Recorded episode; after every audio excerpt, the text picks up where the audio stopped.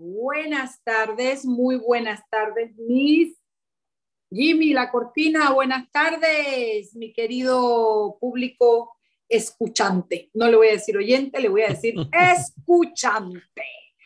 Bienvenido Eric Martínez, la Chugui viene entrando, Rodrigo ya está ahí, saludos a todos, comenzó el cocinado, pero antes de que, para darle chance a la Chugui que termine de apretar los botones y de entrar, Terpel Voltec, la primera red, red de electrolineras de carga rápida que conectará al país de frontera a frontera. El futuro de la movilidad eléctrica ya está en Panamá y se llama Terpel Voltex.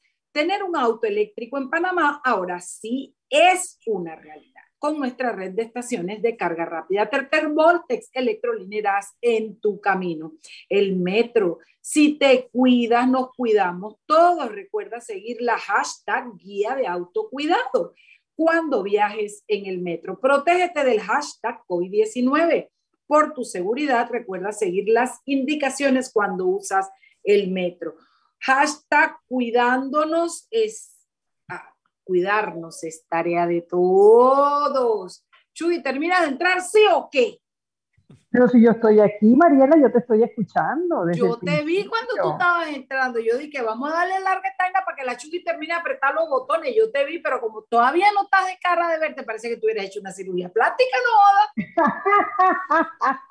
Ayer me viste, hoy no, hoy voy a hacer el programa sin cámara. Está bien, mi reina. Después que estés, bienvenida sea. Tú sabes que a mí me da el frulo cuando tú no estás y no tenemos la noticia. Tú estás, mana, mándala por paloma mensajera, señal de humo, lo que te dé la gana, que acá Eric y yo desciframos.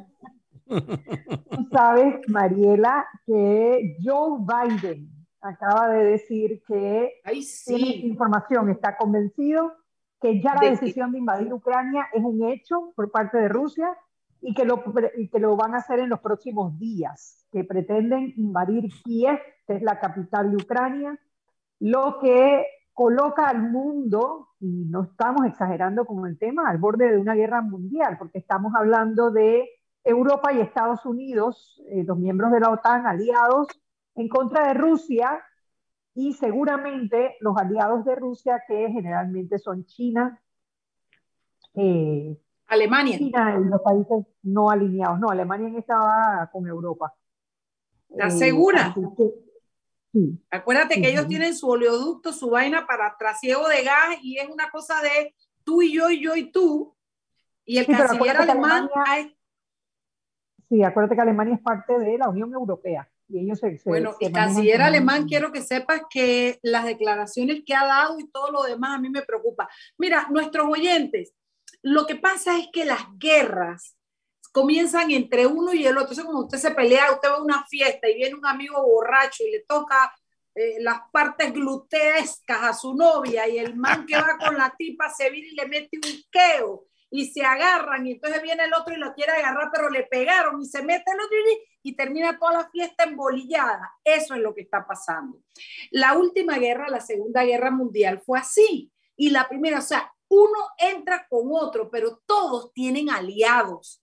Y en la geopolítica, el que se mete conmigo se mete con mi gente, pero no es el que te metes conmigo y nos vamos a embolillar, aquí no vamos a embolillar nuclearmente. Así es que ustedes atentos a cómo se desarrolla, porque queda por allá por donde el diablo soltó la, la cutarra, pero créame que los efectos de esa guerra le afectan al mundo entero y aquí a nuestro canal va a llegar la vaina. Hay que volver a invitar a Martínez, a Ángel. Y a Ángel le voy a pedir que la próxima semana nos acompañe, porque sí, yo creo que el, el, el, tema ha escalado mucho más allá de lo, que, de lo que esperábamos en ese momento, en esa entrevista. Eh, todo el mundo de cierta manera pensaba que era como un bloqueo de Rusia, pero ya parece, ya las palabras están muy más altas, ya están levantando la voz, ya la cosa está, está ya le tocaron la nalga a la pareja, te estoy diciendo. está escalando esto, está escalando. Ay, oye, antes de que cocinemos y tenemos al invitado para eso, pero les voy a decir, yo me he reído con el refrán que se mandó eh, Rubén Blake, que anda corriendo en un video por allí, que le hicieron una entrevista y el tipo dijo, usted, el gobierno que debemos tener, no sé qué, dice que mira, Lo que pasa es que a la gente le gusta el omelette, pero no le gusta que le quiebren los huevos. Me he reído como no tiene idea porque el tipo lo dijo y además como él, tú sabes que él tiene, él tiene calle, así que tiene su swing de calle, de esquina. Y lo dijo, me he reído, dice, a la gente le gusta el omelette. Sí, a la gente le gusta comerse su omelette, pero no le gusta que le quieren los huevos. bueno, el domingo va a estar en radar. Yo creo que va a ser una buena entrevista. Yo creo, que vale la pena verlo. Sí, creo que de ahí es, la, es, el, el, clip que están pasando. Así es que esperemos los memes de aquí en adelante. Chuy, ¿qué hay para cocinar aquí en el país, regresando de Ucrania? Bueno, hay una carta de los museos de Panamá en rechazo al proyecto de ley aprobado en tercer debate por la Asamblea Nacional que regula la carrera de los historiadores. Ellos dicen que ha sido un proyecto de ley totalmente inconsulto, que obliga que los municipios, los museos, perdón, eh, tengan dentro de su planilla a un historiador certificado. Y esos historiadores solo pueden ser panameños. Tú sabes que aquí nació Dios, ¿no? Sí. En la ciudad. Ni siquiera fue aquí, fue en Chiriquí, porque dijo que había nacido en la ciudad de David. Así es que eh, le faltó decir que tiene que ser chiricano. Tú sabes que estos historiadores bueno, hombre, un montón de carreras que tenemos protegidas para este pedacito de país, que lo único que hace es crear más costos, más barreras de entrada y desincentiva la superación personal, porque es precisamente en el intercambio de ideas, en la transferencia del conocimiento, como nuestros profesionales pueden elevar su calidad para poder no solamente estar en, esta, en estas cuatro paredes, sino poder salir al mundo a exportar conocimiento. La verdad que es una lástima que ellos sientan que necesitan de una ley por, para poder ser valorados como profesionales. Para que, exacto. Es, que además lo que, lo que propicia es la mediocridad. Eso es lo que propicia.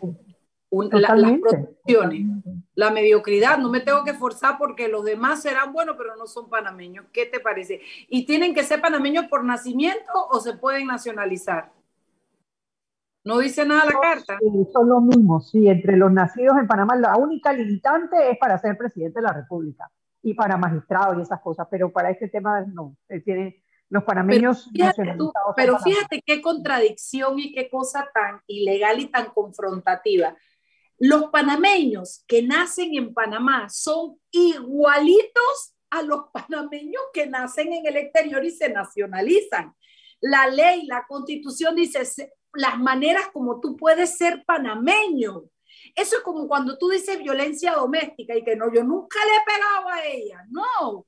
Pero hace rato hay una ley que dice que si la insultas, le gritas, la tratas mal, la humillas, hay violencia económica cuando los maridos le cortan las tarjetas y le quitan la llave a la mujer y si no te acuestas conmigo no te doy la plata, hay violencia emocional, violencia verbal, pero es violencia. La ley no dice, si usted le pega, tiene 10 años. Si nada más la insulta, tiene 9. Si la obliga a tener sexo, tiene 8. No, la ley dice violencia doméstica en sus diferentes tipos. Bueno, la ley dice que se es panameño. Se puede ser panameño porque naciste en Panamá o porque te nacionalizas como panameño.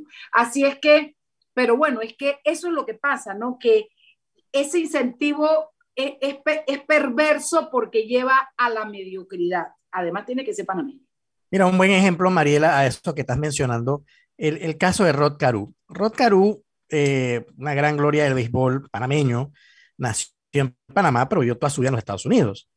En cambio, ah, puede que haya una persona eh, que probablemente eh, sea panameño, este, se nacionalice con, otra, con, con, otro, con otro país, pero es panameño, o sea, vivió toda su vida en Panamá. O sea, ¿quién, quién puede definir quién es más panameño?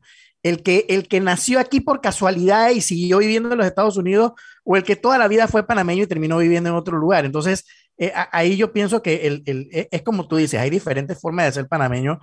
Y ahora, la discusión no se centra sobre ese tema, se centra sobre lo que mencionaba Ned, el tema de la mediocridad de las personas que buscan de alguna forma escudar o escudarse, decir que bueno, estamos defendiendo nuestro puesto de trabajo, estamos porque, porque es para los nacionales, porque es para los panameños, y al final lo que estamos haciendo es cerrándonos las puertas a muchas cosas.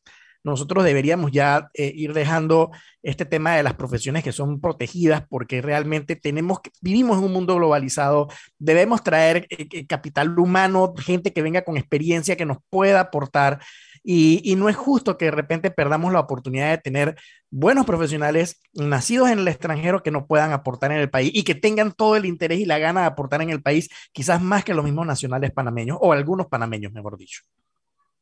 Tal cual, así mismo. No, eh, la verdad que es lamentable. Yo espero que el presidente Cortizo no sancione esa ley, que la vete. La vete porque va en detrimento además. Nosotros lo que necesitamos son más historiadores, más personas que se dediquen a recopilar la historia de Panamá y a publicarla. Necesitamos más espacios para debatir. Necesitamos más museos, no ponerle trabas a los museos actuales. Necesitamos tantas cosas. Lo que no necesitamos es una ley para proteger a un grupo pequeño de personas que sienten eso mismo, que necesitan de esta protección y que para poder, no sé, para poder... Eh, además, que, además que, el camino, el camino en, el, en el siglo en el que vivimos es hacia la universalización de las cosas, no es hacia el proteccionismo, eso era el siglo pasado. Todo va hacia, mira, se caen las fronteras, cambia el mapa mundi, la, la, la tendencia mundial es la universalización. Entonces, tendemos que aprender a vivir porque nos estamos quedando rezagados, ¿me explico? Así es. Así mismo es. Nos estamos quedando, nos estamos quedando y cada vez nos quedamos más. Y bueno, en la última de las noticias de hoy, el Tribunal de Apelaciones, formado por Luis Mario Carrasco, Asunción Alonso. No deben ser buenas noticias. Y Marlene Morales. Oye, Luis Mario Carrasco, ¿qué pasó, Mariela? Luis Mario Carrasco, un, buen, un muy buen magistrado. No, mantuvieron la, la, medida de detención preventiva contra Nicel Solano, la funcionaria judicial que fue asistente de Maribel, de la, de la magistrada Maribel Cornejo, la magistrada de la sala penal, eh, y le imputaron cargos por delincuencia organizada y corrupción de servidores públicos. Ah, así que se mantiene detenida. Eh, este fue el Tribunal de Apelaciones eh, ella, si recuerdan, es una funcionaria judicial que fue detenida por la operación, en la operación Damasco por pasar la información a los miembros de la pandilla Humildad y Pureza, HP, liderada por el cuñado del diputado panameñista Elías Vigil, el cuñado se llama Carlos Aguilar Becerra, alias Robert, que fue una, una operación que se dio casi que concurrente con la operación Fischer. Eh, que por, por tema de pandillas, eh, de bandas delincuenciales alineadas con o asociadas con eh, el clan del Golfo. El clan del Golfo que eh, es uno de los más peligrosos de Latinoamérica. ¿Y entonces nos vamos al cambio, pues? Bueno, pues será, nos vamos a comentar, vámonos al cambio. tenemos hoy a Rodrigo Noriega. Ya que nos estamos preparando para el domingo, para el radar del domingo de Rubén Blades, Rodrigo eh, ha hecho dos cosas. Puso un tweet en donde decía que Ricardo Lombana tenía la oportunidad que tuvo en su momento Ricardo Arias Calderón para de ceder su puesto para lograr una gran o sea, para consolidar una gran propuesta independiente para ganar las elecciones en el 24. Y aparte hizo un artículo que, eh, que cuenta, o sea, son los números sobre eh, las posibilidades para ganar esa presidencia. Le pedimos a Rodrigo que nos llame porque ese tweet tuvo muchísimas, eh, muchísimas repercusiones. Hubo muchos comentarios en Twitter. El propio Rubén Blades comentó, incluso dijo que él trabajaba en Panamérica, cosa más lejos de la realidad. Pero bueno, vamos a comentarlo de propia, de boca del propio Rodrigo Noriega al regresar del cambio. Vámonos al cambio.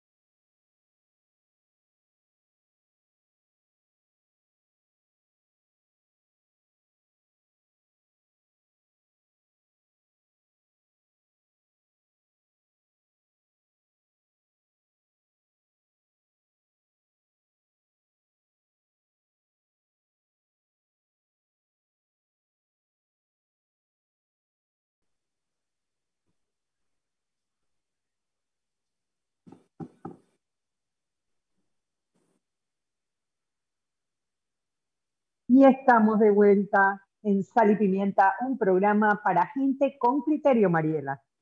Terpel, como aliado país y reafirmando su compromiso con la sostenibilidad, presenta Terpel Voltex, la primera red de electrolineras carga rápida en conectar a Panamá de frontera a frontera. Hoy es el principio de una historia de transformación. El futuro de la movilidad eléctrica ya está en Panamá y se llama Terpel Voltex, electrolineras en tu camino.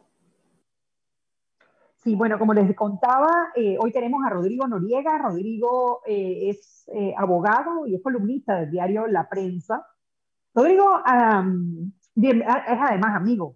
Amigo. Lo te iba a decir, se te faltó decir que también lo queremos. Más importante, amigo querido de Sal y Pimienta.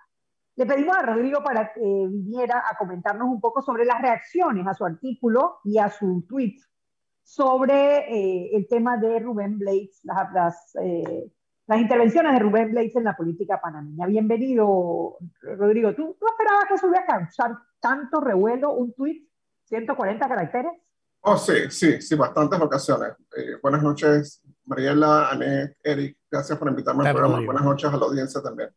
Buenas noches. Sí, yo tenía otros tweets eh, un poquito también polémicos. Este me llamó la atención porque eh, la intención del, del, del tweet era muy sencilla era la de provocar un, un debate a lo interno de las fuerzas independientes, de entender la diferencia entre la causa y el candidato o los candidatos. Eh, me alegra que en las últimas semanas Ricardo Lombana ha ido matizando su, su, su, discurso y lo ha ido enriqueciendo. Estamos en una fase temprana del proceso electoral. Estamos en una fase temprana del proceso electoral, pero las reformas electorales del año pasado, las malsanas reformas que aprobó la Asamblea, adelantaron una parte importante del proceso. El proceso arranca temprano en el 2023.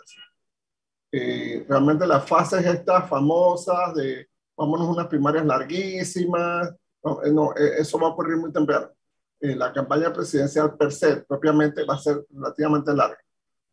posiblemente una campaña de ocho meses, ocho, ocho, y seis meses. Entonces, eso, eso tiene mucho peso. Tú no vas a tener tiempo para masticar y chicle y caminar. Tú vas a tener que tener tus planes de gobierno listos y tu capacidad de, de, movilizar gente. ¿Por qué? Porque aquí la clave son dos cosas. La clave es participación del, del, electorado. Vamos a tener una campaña, por lo que parece, muy reñida. En la última elección, la del 2019, bajó por primera vez, en los últimos 30 años, bajó la participación electoral. Y me parece que bajó la participación electoral de los votantes de la coalición que llevó a Juan Carlos Varela a la presidencia. Esa, esa mezcla de panameñistas con populares, con independientes y con algunos PRDs. Rodrigo, una, una consulta y disculpa que te interrumpa. ¿Por qué, ¿Por qué visualizas el tema como reñido? Porque, a ver, eh, usualmente el partido gobernante siempre pasa trabajo para reelegirse, y sobre todo con toda la, la, forma como lo, como lo ve la ciudadanía, la gestión de este gobierno, no, no estoy muy seguro, ni siquiera tienen una figura aún.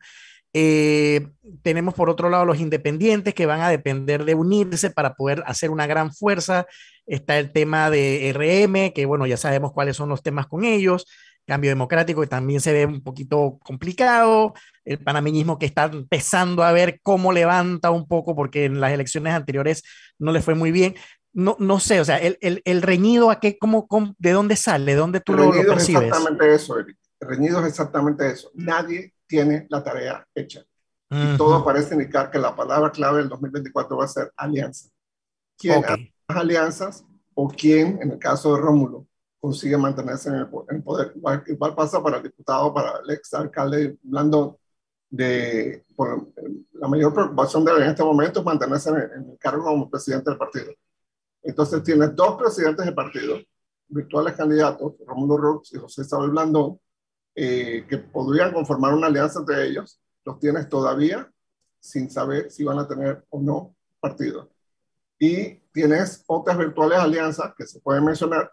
Eh, varias personas del PRD me han dicho, eh, van a tratar de desempolvar a Martín Torrijos. Me reí mucho, me reí mucho, pero no hay nada más que un partido desesperado de mantenerse en el poder eh, los 10 años de sequía para ellos fueron durísimos. Eh, así que en un escenario bastante dividido. Aquí se puede repetir 1994, en que el PRD mantuvo su voto duro y con eso llegó a la presidencia. También puede pasar otra cantidad de cosas. Entonces, eh, si por ejemplo, hipotéticamente, Ricardo Martinelli fuera con Chulay Rodríguez, le va a robar votos al PRD. Le va a robar votos al PRD. Entonces, eh, tenemos que ir, los que no somos de esas coaliciones, tenemos que ir pensando eh, como ciudadanos de forma responsable, de forma eh, sosegada, todas las opciones.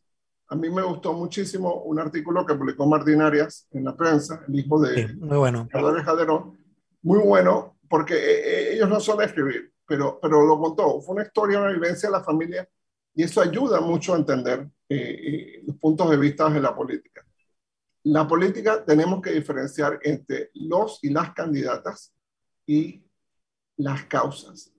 Si tú eres más grande que la causa, entonces eh, vamos por la causa. Si la causa eres tú, entonces vamos contigo. Y tenemos que tener eso bien claro. Si la mejor persona para cumplir con la causa eres tú, tienes que ser tú. Si la causa es demasiado grande para que solo tú seas la persona que nos represente, tenemos que considerar otras cosas. Rubén Blades, lo voy a decir abiertamente, no sé qué va a decir el domingo con, Sabina, pero Rubén Blades le dio una inyección de adrenalina a la campaña de, de Ricardo Lomara. Le dio una inyección de adrenalina al movimiento Otro Camino, porque estaba stealth, estaba totalmente bajo el radar. Eh, bueno, él estaba haciendo un trabajo estratégico, un trabajo de, análisis, un trabajo de, conformación de, grupos de, operativo, etcétera, que es muy importante. Ese, esa es la carpintería que nosotros no vemos en las campañas, pero eso es funcional. Esto es urgente para que funcione la campaña. Pero en toda una serie de debates nacionales importantísimos, la voz de Ricardo está ausente. Sí, sí, todos sabemos o nos podemos imaginar que hubiera opinado Ricardo de tal o cual tema, pero su voz está ausente. Entonces, eso hace daño. Eso hace daño porque no da contraste al debate político no enriquece, no, no conmueve, no moviliza, no convence. Entonces vas a tener una, campaña comprimida en que vas a tratar de hacer todos los argumentos que no hiciste en cuatro o cinco años, hacerlos en seis meses. Seis meses, ocho meses en los que tus contendores van a gastar toda la plata del mundo, abierta y no tan abiertamente. Entonces, hay que ser inteligentes, hay que ser humildes y hay que entender eh, las posibilidades de lo que se viene en el 2024.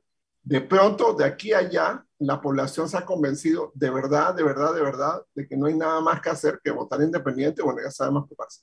Pasa lo del 1989 eh, o pasa lo del 2009, que una decisión, un voto sistémico y, una movilización enorme en la población que nadie esperaba. O la gente se divide entre el voto económico, que hay para mí, va a haber empleo, va a haber cemento, robó pero hizo, todo aquello, y el voto contra la corrupción. Entonces, es terrible que la gente tenga que escoger entre el, el pan y la justicia, porque, créeme, la gran mayoría de la gente va a escoger siempre el pan.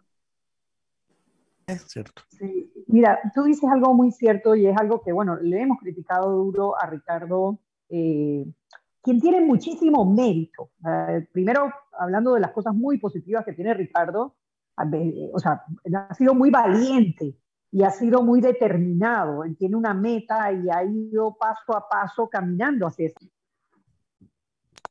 Algo que nadie creyó, o sea, que es posible, más de 300 mil votos, una figura nueva en la política eh, y em, después la conformación de su partido, rompiendo el paradigma del clientelismo, o sea, pudo hacer su partido sin caer en temas de clientelismo. Ahora bien, si está y es lo que dices de que el, estar ausente le pasará su factura porque va a tratar de, de, agrupar muchísimos argumentos en un periodo muy corto de tiempo y seguramente muy corto de financiamiento para lo que van a invertir las otras campañas. Algo que hizo Rubén Blades, que no ha hecho ninguno de los que se piensan puedan correr a, a enfrentar a Ricardo Martinelli como, como, como contendor, que así, digo Ricardo Martinelli porque es el único que ha dicho, yo quiero ser presidente, y ya tiene su partido para hacerlo, ¿no?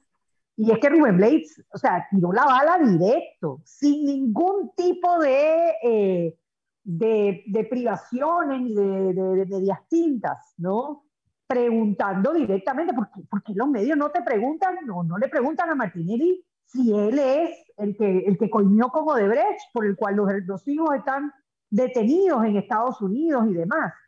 Una determinación o, una, eh, o sea, un, un, discurso directo que nadie se ha atrevido a hacer, ni siquiera el propio Ricardo. Ahora bien, ¿eso es positivo o negativo? Sería la pregunta, ¿no?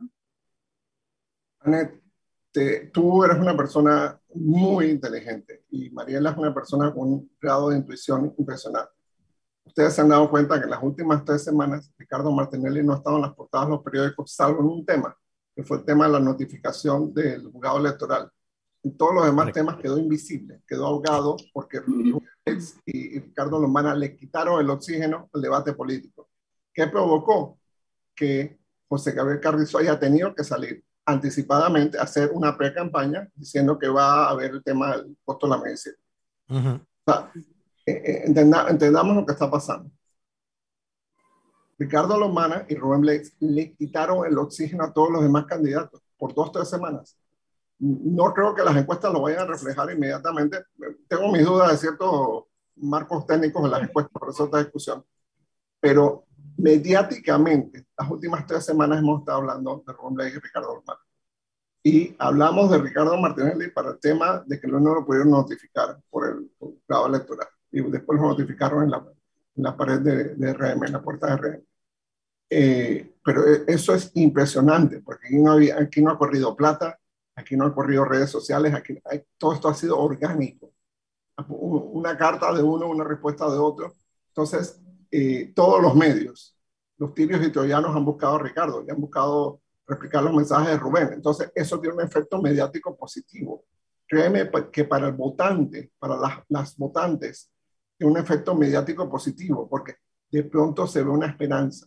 De pronto se ve, oye, los independientes se están moviendo. Oye, de pronto esta gente sí de verdad tiene chance.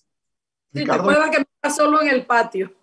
claro, Ricardo Lomana no ganó en el 2019 porque, vamos a decirlo, 250 mil, 300 mil votantes no creían que, que podía ganar y, o no sentían que tenía capacidad, bueno, la razón que sea, pero había 250 mil, 300 mil votantes que había que sumar. Eh, Blandón tenía más o menos 180 mil, entonces lo que falta son 70, 100 mil votantes. Y, y, cuando te empiezas a sumar, empiezas a sumar, empiezas a sumar, eh, temas de política electorales eh, son sumas, son sobre todo sumas te das cuenta que, que, está más cerca de la meta de lo que todos pensamos. Pero para llegar a esa meta, tú no puedes esperar enero del 2024, aquí estoy, venga, no, o sea, tienes que hacer un, un trabajo de eh, pedestre muy fuerte. ¿Qué lo está haciendo? Lo está haciendo y esta inyección de adrenalina de mediática las últimas tres semanas ha sido muy buena. Muy buena para él, muy buena para, para el movimiento Otro Camino y muy buena para, para la causa de los independientes y que seguramente como que... la entrevista del, del, domingo de Radar va a ser, eh, todavía va a darle más adrenalina en esta semana. Hablemos al regreso, que tenemos que irnos a una pausa comercial, sobre cómo hacer para unir a la gente que no está alineada con estos grupos eh, políticos tradicionales, porque a veces pareciera que la unión de la gente buena es más difícil que la unión de la gente mala. Vámonos al cambio y de regreso más en Sal y Pimienta, programa para gente con criterio.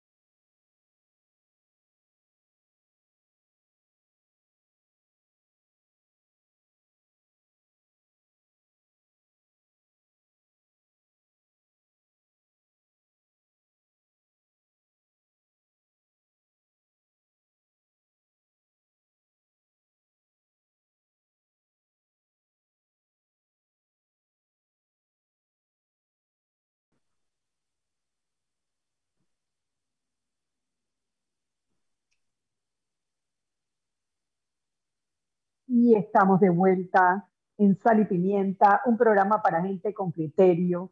En el cambio nos escribe José Manuel Rodríguez eh, sobre las razones por las cuales eh, puede ser que, Ricardo ha estado un poco callado.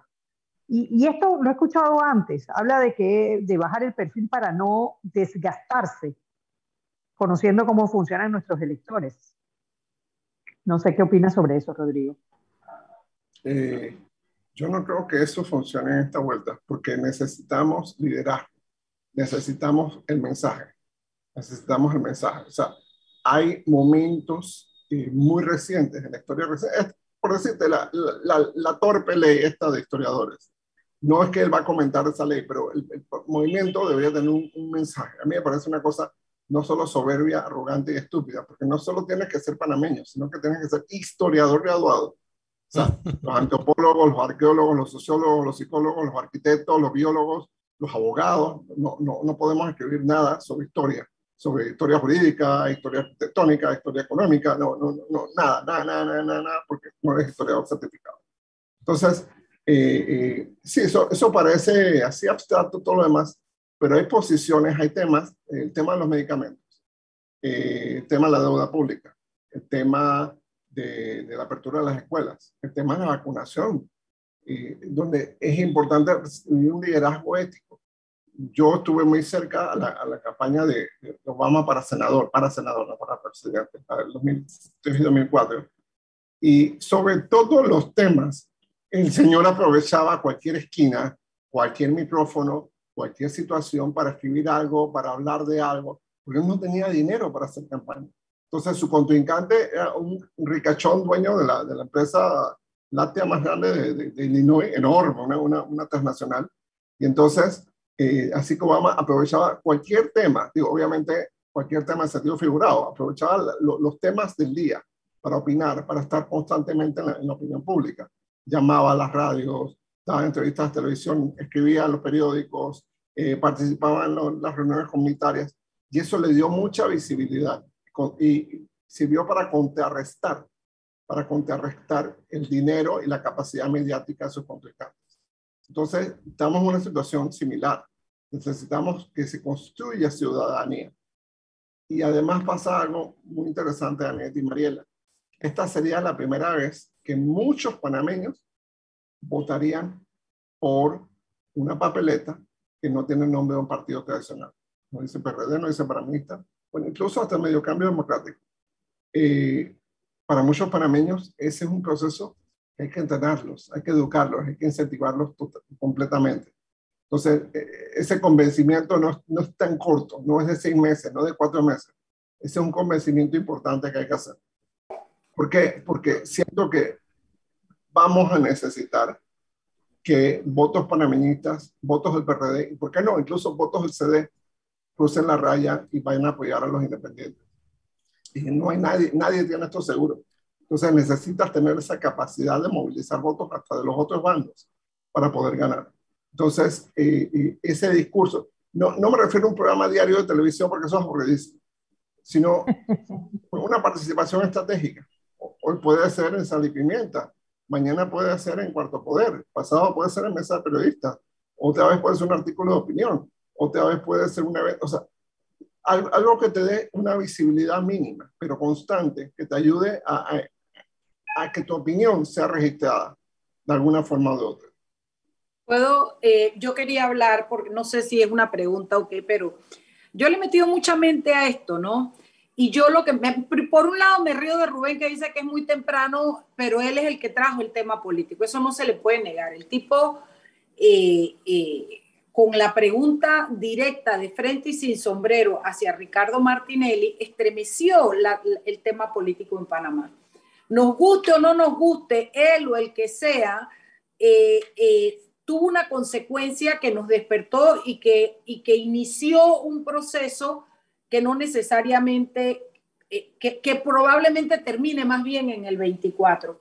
Yo no sabría opinar sobre cómo lo tiene que hacer Ricardo Lumbana o el otro. Lo que sí me atrevería a opinar es que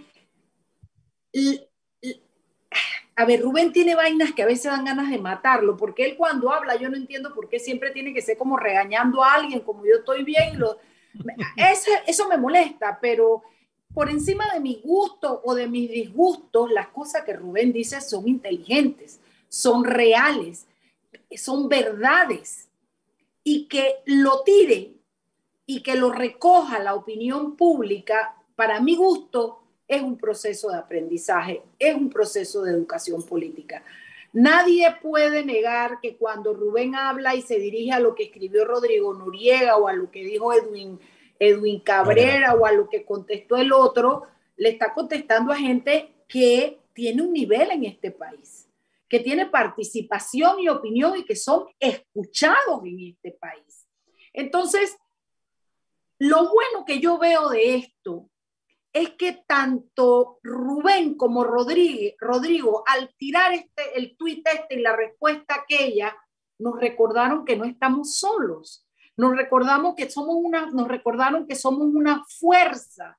Nos recordaron que tenemos que ponernos las chancletas y salir a trabajar por el Panamá que queremos. Sí, la realidad política de los partidos, la plata, pero yo te voy a decir una vaina, toda la plata del mundo la tenía Mimito y lo sentaron.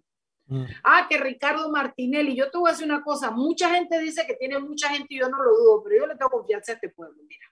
En fin, entramos en, la, en, en, en el proceso de quítate tú para ponerme yo, elige tú, sube tú, baja tú.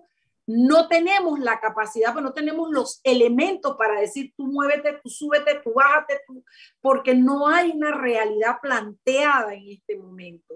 Pero Rodrigo, Rubén, todos los que han salido a opinar nos han dado la oportunidad de ponernos a meditar sobre lo que queremos hacer en el 24, que pareciera muy lejos, pero mi hijo ayer gateaba y está en la universidad. Así es que eh, era, era lo que quería decir. Yo creo que al final se pisan callos, ¿ah? Se pisan callos, hay dolores, hay las cosas uno como medio que se empluma, pero creo que es un dolor positivo, creo que es una incomodidad que genera a futuro una posibilidad y, genera participación ciudadana y sobre todo análisis del panameño. Eso quería decir. Yo quería rescatar eh, del escrito, por ejemplo, de Martín Arias, que me encantó, la verdad que es una joya y se ve que es hijo de su padre. Martín eh, eh, cuando dijo, esto no es 1989, y se refería a que su papá, Ricardo Arias Calderón, tuvo que tomar esa decisión a cinco meses de las elecciones, cuando ya no había tiempo de nada, cuando era o se unen o no va a haber ninguna oportunidad para vencer la dictadura en aquel momento. Hoy tenemos dos años y medio. Y eso también lo, lo dijo pues Rubén Blades en su momento. Esto no es una alianza, lo que yo propongo no es una alianza para derrotar a Ricardo Martinelli.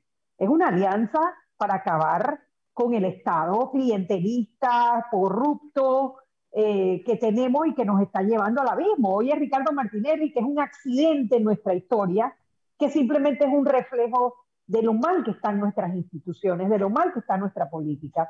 Y él dice, oye, estamos a tiempo y yo lo que hay que buscar apoyar a candidatos que se comprometan a hacer esos cambios que necesitamos para eliminar el clientelismo o combatir el clientelismo en nuestra política, hacer los cambios en leyes y códigos, acabar con la corrupción. Eh, tenemos tiempo. Ahora, qué difícil es unir a la gente buena, porque entonces enseguida empiezan, no, porque es que, es que, eh, que si él fue, él trabajó en el gobierno del PRD, no, porque es que Ricardo Lombana eh, hizo no sé qué, y, empezamos a buscar como las cosas pequeñas y dejamos de lado las grandes cosas que nos unen y que nos pueden llevar a rescatar. ¿Y los egos? Este como los egos, bueno, sí, imagínate, los egos, que eso también es otro tema eh, que, que, yo quiero ver si, si, eh, si, si Ricardo Lombana y Ana Matilde no se pudieron poner de acuerdo en su momento yo, pues, yo les he hecho a Rubén. yo les he hecho a Rubén exactamente. Es lo que no quiero que me mencione diciendo que yo estoy diciendo que él es muy creído, pero bueno, eh, rescato eso. Ajá. mira, casualmente mencionaste a Ana Matilde. Recordemos 2018, finales del 2018, principios del 2019, la presión enorme que tenía Ana Matilde para bajarse. a favor de Ricardo. Y yo no quiero que eso se repita. Eso fue muy incómodo. Gente que debió estar unida de la mano, quedaron hasta enemistados.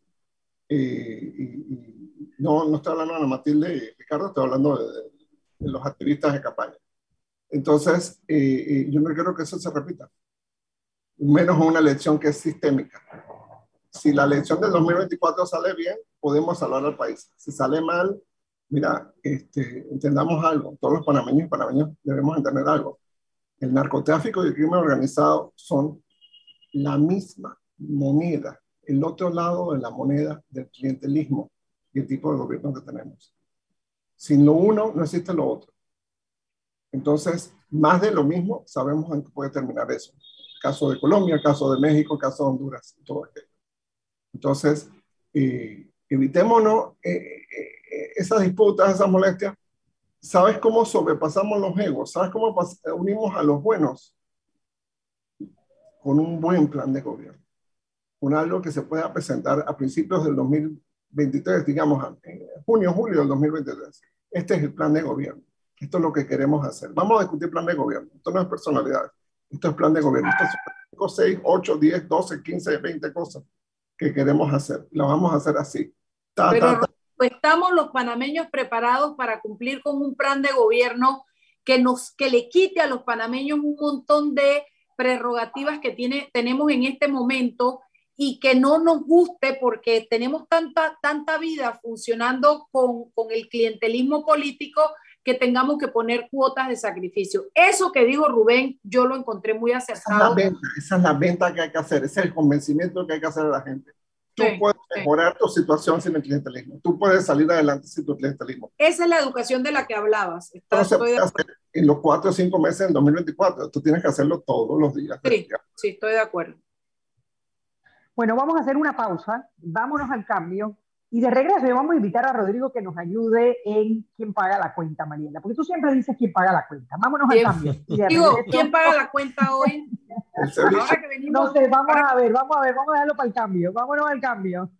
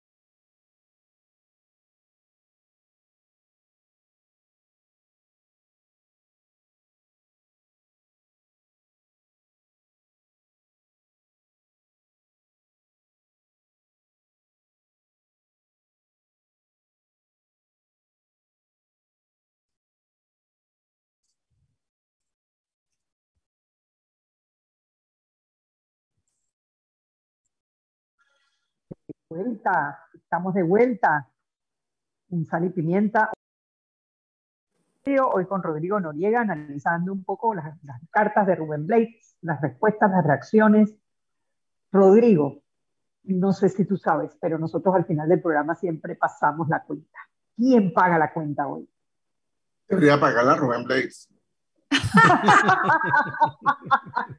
yo estoy para que pague la cuenta y además para que la paguen todos vayamos a comer con él, porque la verdad que yo creo que sería interesantísimo poder conocerlo. Venga, sal y pimienta, venga, sal y pimienta y micrófono libre. Ah, bueno, por lo menos se divertiría, seguramente se divertiría aquí con nosotras, eso sí. Hombre, y aprenderíamos, ese tipo es inteligente y tiene un mundo y una vida recorrida. Lo que pasa es que a mí lo que no me gusta de él es eso, es esa manera, en la, desde el, de ese espacio desde el cual repuchetea a todo el mundo y pareciera que él tiene la verdad absoluta. Es un excelente artista, es un político muy inteligente ha hecho cosas que no se pueden dejar de ver, notar, valorar y apreciar en el país. Eh, eh, y bueno, ¿qué quieres que te diga? Pues que en esta vuelta nos puso, mira, en el tuquito de una vez, habla de política, vamos, vamos para el ruedo, vamos para la vaina. Totalmente de acuerdo, Mariela. Yo creo que Rubén nos ha dado una gran lección, primero de humildad, de que con la palabra, la pluma es más fuerte que la espada y que la cartera, y Así nos es. a pensar, nos ha puesto a mordernos la cola, nos ha puesto a mirarnos en el espejo. No, que es muy temprano para afeitarme, no, que es muy temprano para cortarme el cabello, no, que es muy temprano para ir al salón de belleza. Sí, pero en algún momento tienes que hacerlo. Y más vale que lo hagas más temprano que tarde. Eh, nos ha dado una oportunidad para que Ricardo Lombana salga. Y, tiene dos, tres semanas de estar hablando, todos los medios, todos los días. Eso está muy bien para él, eso está muy bien para, para todas las ideas que representa, para todas las causas que él está apoyando. Porque lo ayuda a que más gente lo conozca, más gente lo entienda, más gente entienda todo el proceso que va detrás de esto, toda la filosofía que va detrás de esto, toda la forma distinta de hacer política que va detrás de esto. Entonces, el empujón de Rubén ha sido, ya te digo, una inyección de adrenalina, una vacuna Pfizer, Moderna, AstraZeneca, buenísimo. Un doble shot. Buenísima, la verdad que yo le agradezco eso. Primero que nos puso la adrenalina porque estábamos muy dormidos. Segundo, por su valentía, por señalar a Martinelli con, con el dedo Sí, acusador. Y no es la primera vez que lo hace. Lo Sí. hizo cuando Martinelli le dijo que, que si tenía un hijo que no reconocía, lo que sea, se volteó y dijo, sí, en efecto, y me arrepiento por eso, pero mi hijo no va a dormir en una cárcel, producto de, mi- de, de eh, de mis pecados. Mira, eh, eso, por, porque también quizás, además de su inteligencia y de toda la, la vida que tiene eh, eh, y toda la, la- la experiencia, el hecho de que unos ojos frescos que no han estado aquí, tú sabes, con el día a día, porque el día a día también agota, agobia. Una mirada desde Pero también tiene una visión global. una tiene- visión Sí, tiene global. mucho mundo, eso es lo que yo digo. Nosotros Eso a es lo que yo digo. Estamos en el, en el tema de la de esa manera tan simple. Sí, de un plan, no de una persona. Aquí hay un camino, o sea, mostró una ruta. Ojalá logremos caminar esa ruta juntos todos. O- tú sabes, sacar a Panamá del clientelismo, de la corrupción y de, bueno, de todas las cosas malas que van más allá de Ricardo Martínez. totalmente de acuerdo. Totalmente de acuerdo, me sumo. Rodrigo, pare- pareciera, que, pareciera que Rubén Blades lo que hizo fue así como que el pelado ese que sale en el recreo y se mete con el que hace bullying Sí, y lo parquea. Pareciera Sí. que fue eso, ¿no? Fue como que... ah, parece como que si Rubén hubiera sido el COA. Exacto, exacto. Llegó el, ¿Cómo queda la vaina del Centro de Orden y Disciplina, el COD? El COT, sí. Comité Oye, de está- Orden y Disciplina. Ah, eh, eh, eh, está este estudiante haciendo bullying a todo el mundo y llega uno más, más, más, más, más recorrido que con más calle que él dice, párate ahí, aguántate. Y el tipo quedó quietecito, como tú dices. El tipo, sí, ahora, también eh, muy, muy importante lo que dijo Anet. O sea, eh, lo que hizo Rubén fue despertarnos del letargo, o sea, nos aterrizó en una realidad que no está muy lejos. O sea, si es bien cierto, Ricardo Lombana y su movimiento Otro Camino y toda la gente que lo apoya está trabajando desde, el- desde el- detrás de bambalinas, como quien dice, ¿no? El trabajo de carpintería, la parte de la estructuración y todo lo que tiene que hacer como ahora un partido político. Sí es cierto que mucha gente no lo veía y decía, bueno, ¿dónde está Lombana? El, el otro punto de vista y la, la otra cara de la moneda es que cuando sale Lombana dicen y que pilla la oportunidad hablando de este, ahora va a salir a hablar Lombana. Entonces, o sea, no- nunca está bien, pero, pero lo bueno es que ahora esto lo, lo, lo impulsa, ¿no? Qué bueno que lo digan en el 2022. Pilla la oportunista hablando, entre comillas, hablando de China. Porque para el 2024 ya no lo van a poder decir. Exacto, exacto. Sí, es, de, de, es, es, es, lo que decía Rodrigo. O sea, lo, lo, que hizo Rubén fue como que despertarnos de nuestro letargo y ponernos, hey, tenemos que empezar a caminar hacia un camino, independientemente cuál sea, pero tenemos que empezar a trabajar hacia el 2024 porque está más cerca de lo que nosotros nos imaginamos y tenemos fuerzas que están haciéndole daño a la democracia, que están aspirando a llegar a la presidencia para seguir haciendo lo que, lo que estuvieron haciendo. Entonces, eh, qué bueno que sucedió todo esto porque nos puso las pilas de una vez, ¿no? Mira, Rubén Blades nos dio una linterna. Nosotros le tenemos un terrible miedo a, la, a las tinieblas, uh -huh. lo que pasa en las tinieblas. Y Rubén Blades nos dio una linterna, nos dijo, salgan y caminen. Claro. Claro, buena analogía. Déjense de pendejadas y salgan y caminen. De Exactamente. Mira, y yo creo que hay algo muy importante, de una importancia supina, que nos tiene que responder Rubén Blades.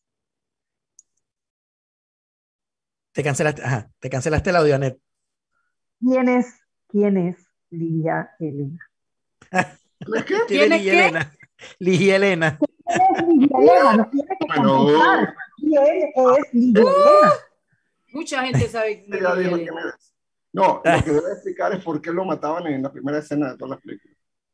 Nah, yo, yo, bueno, yo, yo, yo ahí, no, yo le preguntaría, yo le preguntaría, yo le preguntaría para qué revivió a Pedro Navaja si era un, era una maravilla saber que Pedro Navaja sabemos cuando lo, cuando lo revivió no me gustó, mira. Tú, tú, tú, sabes, Mariela, que yo siempre me preguntaba es dónde está Pedro Navaja ahorita, porque él lo revivió, y, lo revivió y, y lo desapareció. Volvió, vivo. Sí, anda por ahí, pues.